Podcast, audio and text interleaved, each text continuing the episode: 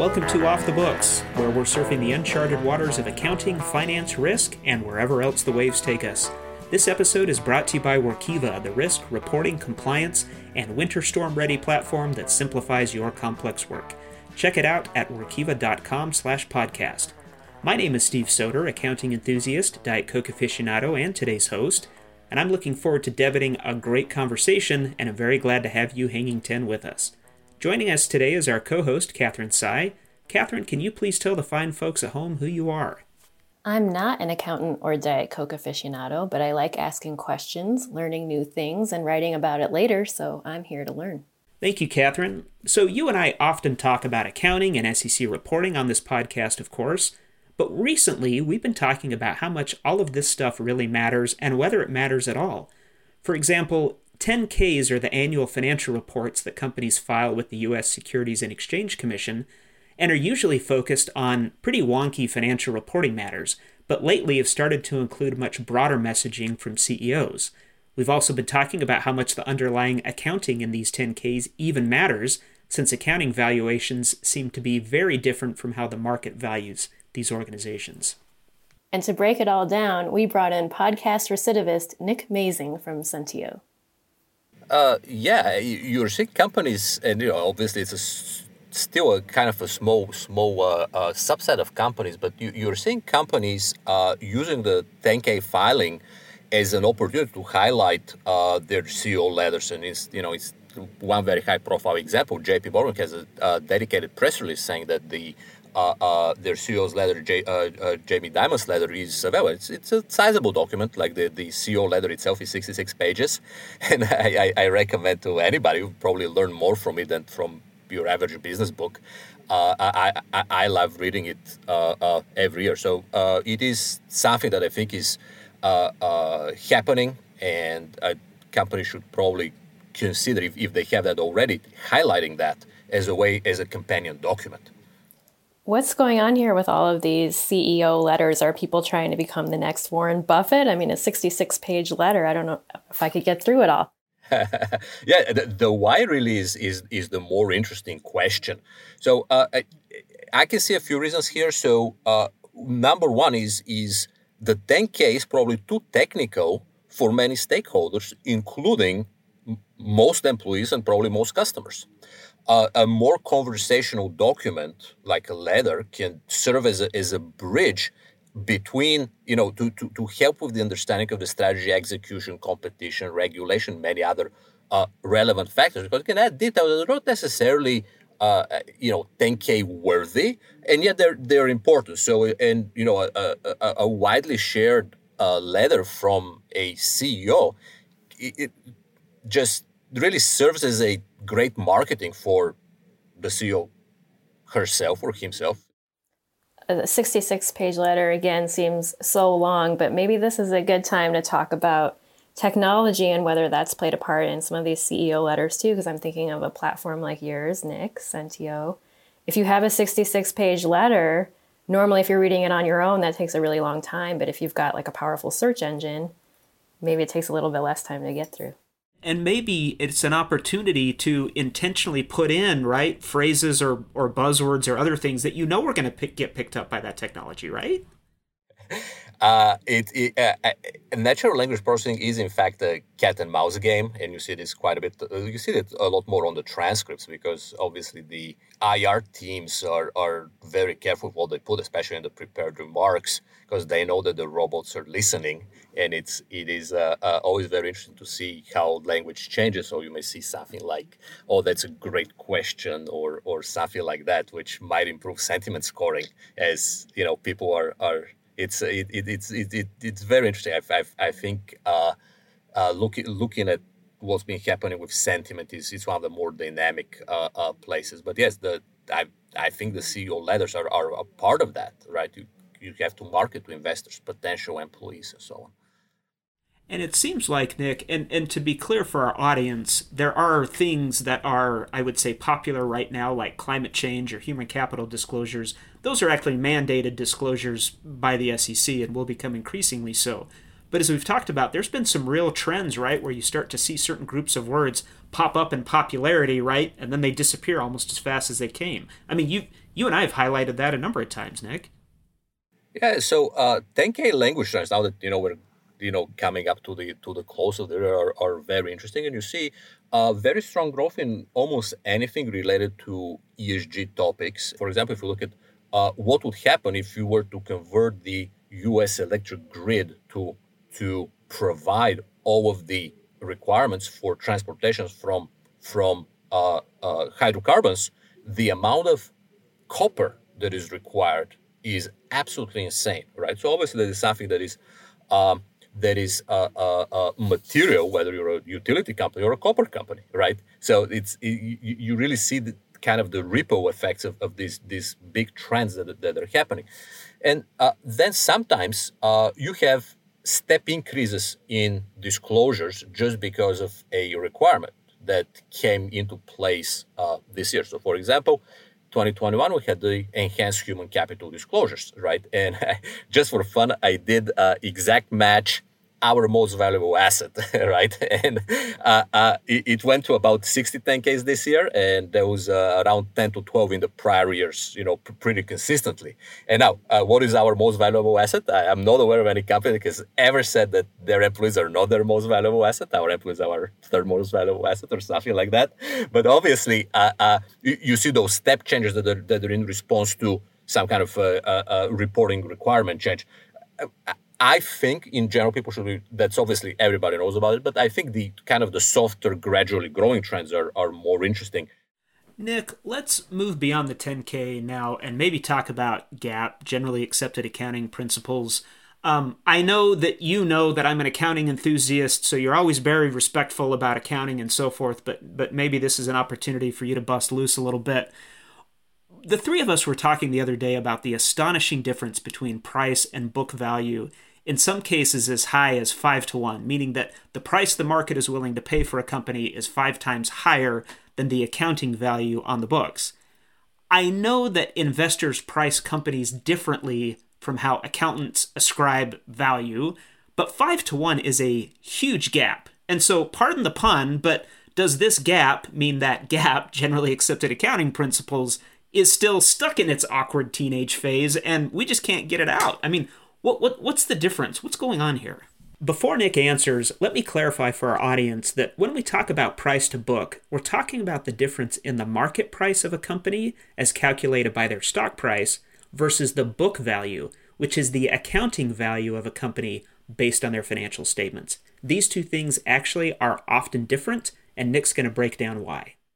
Yeah, I mean, uh, uh, the the the average price to book for the S&P 500 is 4.8 to 1. In other words, the market is paying almost five times the book value of the companies, right? So that alone is telling you you have some kind of a pretty major problem, right? You're you're reporting a number that nobody necessarily uh, uh, uh, takes into consideration.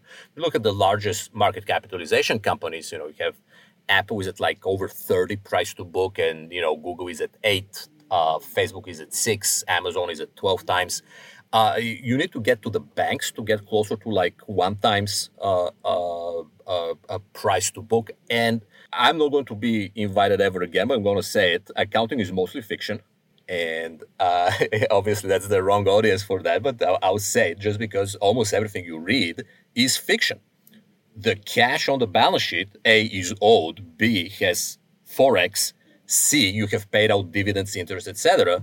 in the in the 45 days or whatever it is since it was reported, right? Uh, depreciation is fiction. Uh, it's probably accurate for cars and computers or like UPS trucks and so on. But you know, you walk around Manhattan. Uh, you know, I, if if you know you you'll be institutionalized if you walk into a, a hundred year old building and you want to buy it for zero because it's depreciated, right? You'll be left out of the room. So when when you think about those GAAP uh, uh limitations and uh, uh, it, it, really the standards really do a bad job at capturing intangible values right i'm glad you bring this up because i've been wondering how do you account for certain things that we hear about in the news so like when nike signs a celebrity endorser how do you value something like that? I mean, there's probably a contract value to sign somebody like Michael Jordan, but then what's the value of what they can deliver in terms of sales? Exactly. So nobody knows. Uh, uh, and specifically, even endorsement contracts, which are liabilities, are not on the balance sheet. So if you, if specifically, you know, talking about Nike, if you, if you read their their uh, uh, latest balance sheet, there is a line that says commitments and contingencies. You go and look at that in in the footnotes. Their endorsement liability is um, over $8 billion. And for scale, their EBITDA last year was 7.7. So it's a one turn of EBITDA leverage that you're adding by having that endorsement contract. So should it be part of the enterprise value somehow? Well, maybe it should be. Uh, uh, should it be on the balance sheet? Well, yes, stuff like this happens, right? If you remember, Steve, uh, uh, uh, uh, retailers had to bring in the leases on their balance sheet. So they had the right of use uh, uh, as an asset, and then you had the liability. So, so that sort, these sort of things are simply not very properly accounted for. Like advertising is expensed. Now, should it be? Well, I don't know. R and D is expensive unless you buy it. Then, then it will some value. So, so I, th- I think these are necessary assumptions, but they lead to these sort of uh, uh, really gross distortions. And this episode would be grossly distorted if we didn't take a quick break to hear from our sponsor. We will be right back with Nick Mazing in just a moment. Today's episode of Off the Books is brought to you by Workiva.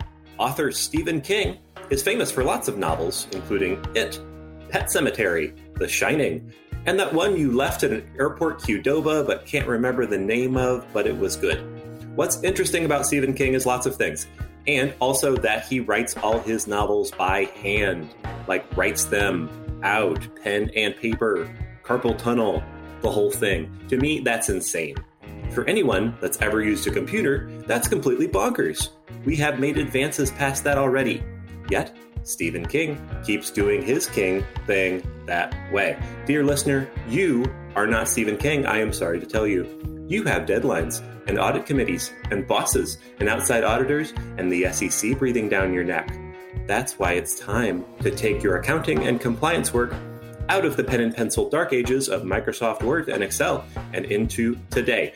Here's Workiva. Automate the useless stuff and spend more time on what's important. No more pencils down.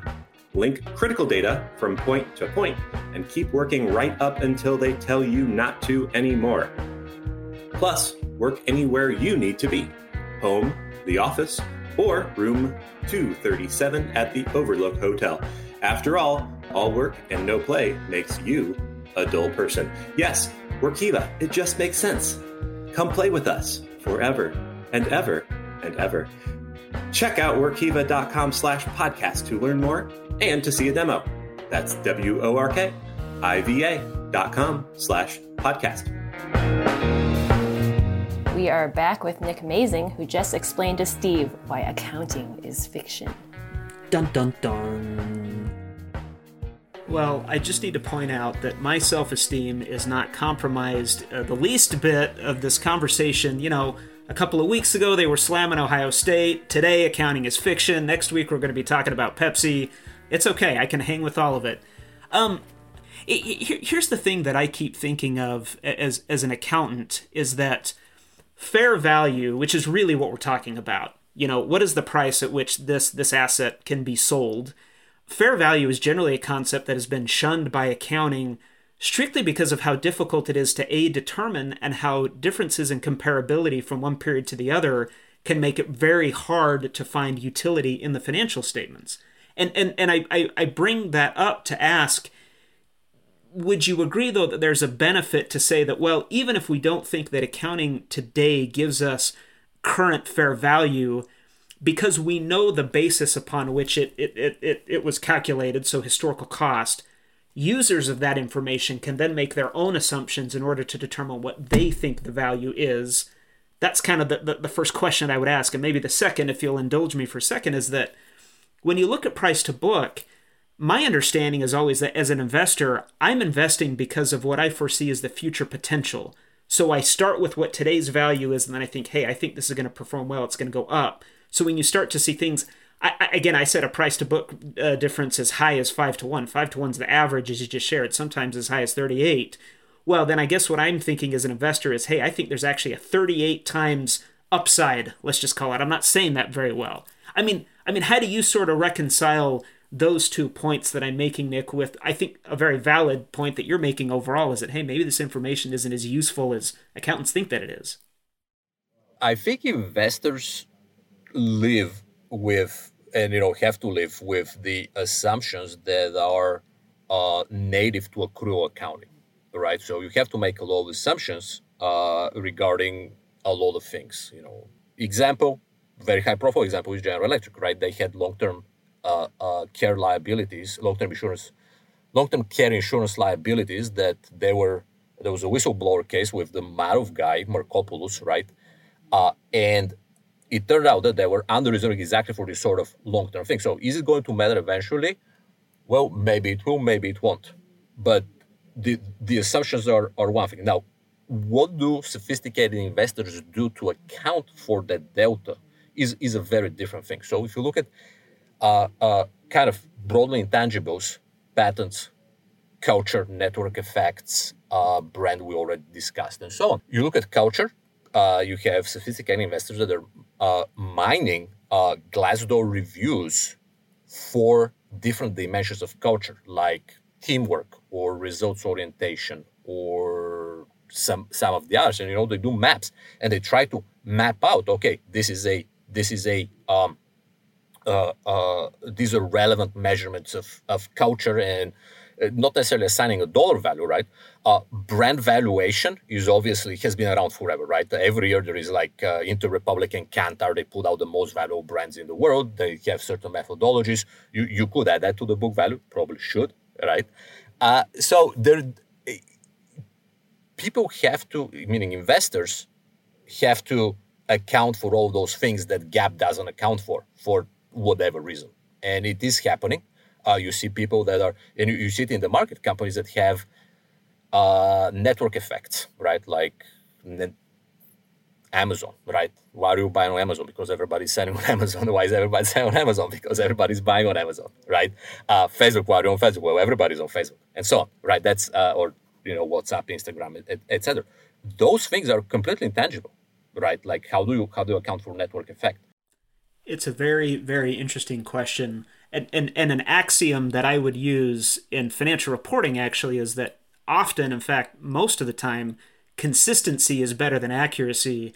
And, and maybe where we land here, Nick, is that perhaps the accounting profession sees so much risk in starting to monkey and change, you know, mix up some of these things in order to not jeopardize the consistency that while maybe inelegant, investors and others have been able to sort of deal with to still make, you know, somewhat rational investing decisions non-GAAP is used by companies themselves pretty widely. So if you look at something like fairness opinion, right? In an M&A transaction, very often there is a document that has a fairness opinion, an independent bank that says, hey, you know, this is a fair transaction. What do they use? They use EV to EBITDA. EBITDA, if you have read any footnote, you know EBITDA is not a GAAP measure. Obviously, sometimes it gets a little bit more in the sausage territory with adjusted EBITDA and so on, but it is not a GAAP measurement. Uh, you look at the entire SaaS sector, it is not valued at any GAAP metric. They're valued at ARR, annual recurring revenue, at whatever, you know, the time period. The, their uh, investors are looking at uh, DBNR, dollar-based net retention. They're looking at churn, customer lifetime value, and so on. Uh, oil and gas, PV10. What is PV10? Well, go and read a 10K, but it's a measurement of reserves. It says non-GAAP, right? And yet people care about it really, really deeply. You look at biotechs, hundreds of biotechs that are burning cash, zero revenue, and yet some are worth, you know, hundreds to billions of dollars, right? What's going on? Well, the accounting value is completely irrelevant because people are looking, okay, what are the odds of this specific drug progressing through, you know, the three phases? What is the potential end market? Can we discount that back, right? And it's a bunch of PhDs doing that. So, you know, I, I wouldn't want to compete with them, but it, it's, you know, uh, these are all examples where non-GAAP really drives what is happening, whether it's a board approval of a deal or uh, investors looking at biotech stocks that are completely, you know, on an accounting basis, they're just you know there's there is burning cash and there's nothing there because like each of these things you can dig much deeper and you know but it, you know I, I I think I think it's fun to to argue with people that their profession is fiction. Well, again, my, my self esteem is not is not compromised in the least. But what is also fun is our closing question of the day. Sure. Well, we were talking a little bit about book value. I want to know what is the asset you value the most that is worth way more than its book value? I mean, children are a, a, uh, a huge long-term liability, but uh, it's certainly it's certainly something that I value probably the most in the world. Well, you, you, you stole my answer, Nick. I wholeheartedly agree. And if I had to choose something different, I would say that what I value far beyond its book value is the Chuck Norris calendar that hangs just over my right shoulder. This is an audio podcast, our listeners can't see it. I bought it as a joke a year ago. I've gotten so many comments about it. It's got some funny sayings on it about Chuck Norris. I laugh every time I see it it's worth way more to me than the 13 bucks that I spent on it, and I'm excited to, to do it again next year. Catherine, how about you? I can't beat either of those answers. Those are really good. I was going to say paintings by my grandpa. Hey, nice. that's a great one. Got some in my home, so. That's wonderful. Catherine, that was a good one. It's always good to catch up with Nick Mazing. Did we learn anything? I learned that if I want to tick you off, I should say accounting is fiction. But I think I also learned a little bit about how accountants have to factor in not just hard numbers, but some things that can't always be quantified, like the value of a celebrity endorsement. Well, you're exactly right. As I said, uh, for many years in my career, accounting is not black and white. There's a whole lot of gray, and I think Nick actually just highlighted perhaps maybe more gray areas that perhaps weren't even on our radar. And with my accounting self esteem fully intact, we thank you, dear listener, for joining us today. I'm Steve Soter, that was Catherine Sy, and this has been Off the Books presented by Workiva. Please subscribe, leave a podcast review, tell your buddies if you like the show, and feel free to drop us a line at offthebooks at workiva.com. Surfs up, and we'll see you on the next wave.